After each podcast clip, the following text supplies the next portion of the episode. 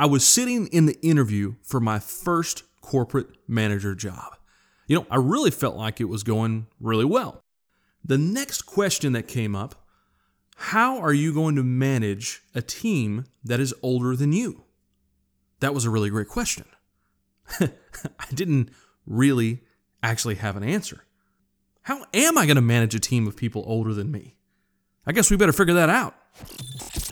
Welcome to the Corporate Middle, your survival guide for corporate insanity.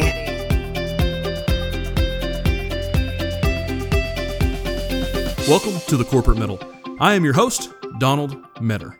So, how do you manage a team of people that are way older than you? Most of the time, the team that you're going to inherit, especially when you get your first manager job, are going to have decades more experience than you do. So, how are you going to do it? How are you going to pull them together effectively? Well, let's just jump right into it. The first thing you need to do is get over yourself. More often than not, it's probably your own insecurity that thinks this is going to be a big deal. You're worried about managing older team members because you're more worried about their perception of you. You're afraid they're going to think you're too young or you don't have enough experience. You're more concerned about yourself and the perception that they have of you. Actually, when I did get that first corporate manager job, I grew a beard almost immediately because I was afraid of that. I was afraid of looking young. I knew that no matter what manager's meeting or director meeting I went to, I was going to be the youngest guy in the room. But the truth is, most people, they don't really care. I guarantee you, you're actually worrying and thinking about it way more than anybody else. More often than not, as soon as you come in and you start doing a good job and are actually adding value, people are going to be fine. You really have to get over yourself. Stop worrying so much about what you think is other people's perception of you. You have the job for a reason. Go do the job, do it correctly. The absolute worst thing you can possibly do is to come in and try to combat that perception by dominating. You're going to come in and you're going to be the boss. When I was in college, I actually interned at a, a Whirlpool factory. And, and one of the jobs that I had was I was the supervisor of the loading dock. You know, I was this 22 year old kid supervising these union members that had been there for 30 years. I had to coordinate the forklifts and how they were unloading the trucks. And, you know, one day they came up, the forklift driver came up to me uh, and he told me, he said, Hey, you know, I don't think we're going to be able to get this load finished before the shift runs out. Well, I didn't think that was such a great idea. I, I, I thought it was, we had to figure out a way to do it. So what I did, I told him, You need to dump the load. And what that means is to literally just dump the whole entire load of that truck on the loading dock. And he looked at me and he said, You know, that's not really how we do things around here. I looked right back at him and I said, Well, that's the way we're going to do things today. and let me tell you, I felt really good when I said that. It felt good to have that little bit of authority. And he kind of looked at me a little quizzical and said, Okay. And he went off and he did it. And he basically covered the entire loading dock with pallets of refrigerator parts and dryers and just a giant mess. And so when the next shift came in, let me tell you, the forklift drivers were pissed. I had basically put them behind an hour worth of work. Now they had to go in and try to figure out where all these pallets needed to go. Instead of doing it in an orderly manner, I, I had messed everything up because I didn't want to listen to the guy that had some experience I wanted to come in and be the boss because I knew what was going on. this is the absolute worst possible scenario and the worst thing you can do. Not just being a new manager or even managing older employees, th- this is the worst thing you can do, period. Anytime you go into it thinking you already know the answer, you already knew the solution, you will fail. I guarantee it. Every single time I've seen this repeated over and over again. So don't do it. That is the worst thing you can do. And it's even worse when you have a team that is extremely experienced. I promise you, they are smarter than you are, and so you need to accept that. But what are we what what are we really afraid of? I think we're afraid of that 1% scenario, the, you know, the worst case scenario where you come into a situation where they don't respect you. They don't feel you have the knowledge, or maybe they don't feel like you deserve to be in the position of power that you're in. That's rare, but it does happen. As a matter of fact, it happened to me. As part of that first job, I had a extremely difficult employee. And one of the things that she said was she didn't feel I had the necessary knowledge to make the decisions. And many times she would mumble under her breath about how young I was, how inexperienced. She legitimately didn't like me and did not feel I should be in that position.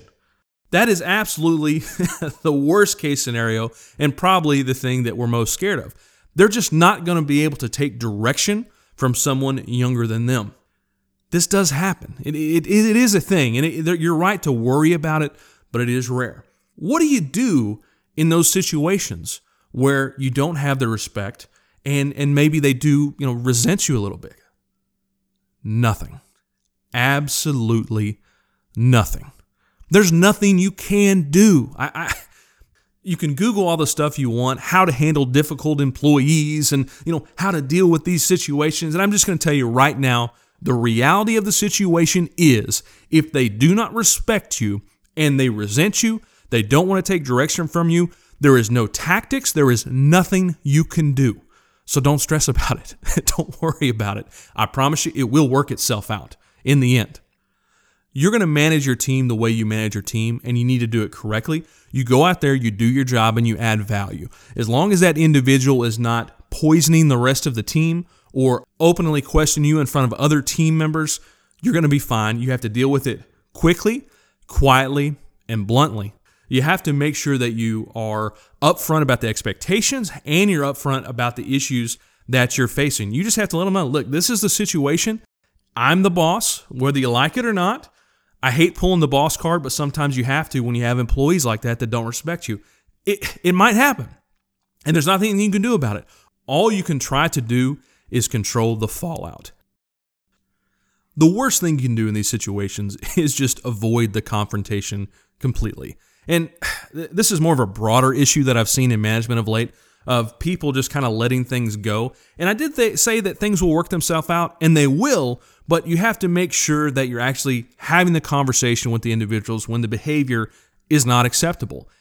It's even more pronounced of people trying to avoid it, especially when when the individuals have way more experience.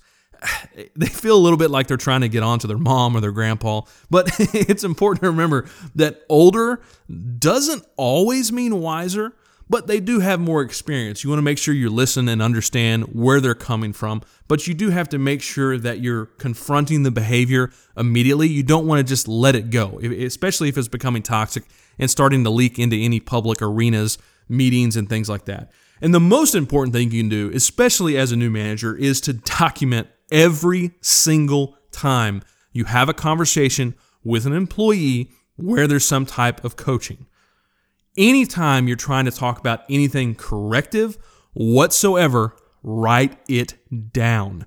Time, date, what you talked about it. This will be extremely important if you actually have to take any sort of action. Make sure you're doing that. So that's important. Okay. So we've talked about a lot of bad stuff. We talked about how, you know, potentially you may have someone who doesn't respect you and, and there's really not a lot you can do about it other than to address the behavior specifically. Let's talk about a little bit happier things. How do you connect and motivate someone who is older than you with more experience? The first thing you need to do, and probably the hardest, is to throw away any stereotype you may be holding on to because every single person is different regardless of their age. You've got to look and understand what is their specific motivation for being at work. Why are they there? And th- this is no different regardless of, of the age. You should be doing this with every employee. You need to understand their unique, individual wants, desires, and needs. And it can be exhausting if you have a huge team. But this is the only way that you're going to be successful is if you truly understand why they're there. Why are they at work? Why do they show up every day? What do they want out of their career? If you don't understand these things, anything you do is going to be irrelevant. You must understand the individual first.